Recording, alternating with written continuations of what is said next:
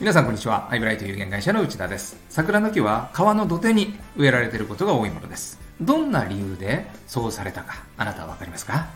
実は災害を防ぐ仕組みなのです。桜が咲けば、綺麗でみんなが花を見に行って土手を歩きます。歩くことで土手が固められて水害が防げるという仕組みです。皆さん土手を歩いてくださいとお願いするだけだったら同じ結果は得られません。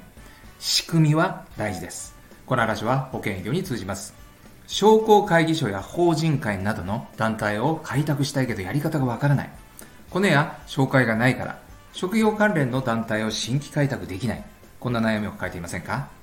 一方で、以前インタビューした中瀬氏は、すべて飛び込み訪問から多くの団体支部を新規開拓しています。